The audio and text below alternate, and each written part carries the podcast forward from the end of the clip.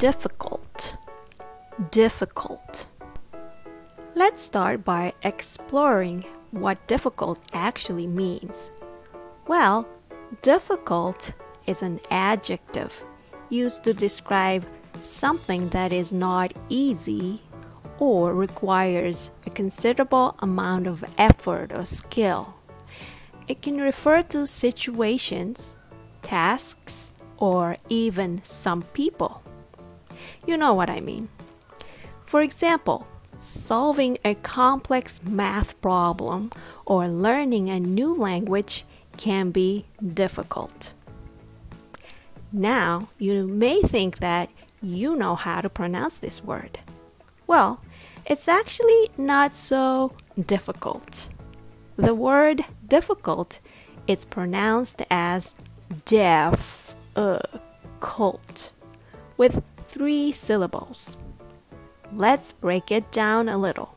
The first syllable, diff, sounds like d if with a short I sound, i, like the word did, did. The second syllable, f, with f and a schwa sound, f, f. Finally, the last syllable, cult, just like C U L T, cult. Put it all together and you've got difficult. Difficult. Now, let's have some fun with this word and explore how we can use it in our daily conversations. One way to use difficult is by describing a challenging situation or task. For example, you could say, I find it difficult to complete that crossword puzzle. Another way to use difficult is when describing a person, like I mentioned earlier, you know? You might say, She's a difficult person to work with. This implies that the individual has a challenging personality or is hard to please. Of course, it's important to use this term with caution and respect when referring to others.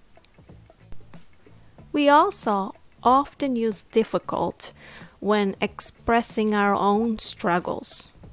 For instance, you could say, I'm finding it difficult to pronounce some English words. That's completely understandable and simply means that you're facing a dilemma or uncertainty and needing some guidance or understanding. Remember, difficult doesn't always have to be negative. Sometimes it can be used to describe a rewarding challenge. Learning a new language can be difficult, but the sense of accomplishment when you master a difficult pronunciation is incredibly rewarding. And that wraps up our exploration of the word difficult. It's a versatile adjective that helps us describe challenging situations, tasks, and even people. Remember to use it appropriately and with respect. Thanks for joining us on our journey together in exploring the world of English words. I hope this episode was helpful and not so difficult. Thanks for listening.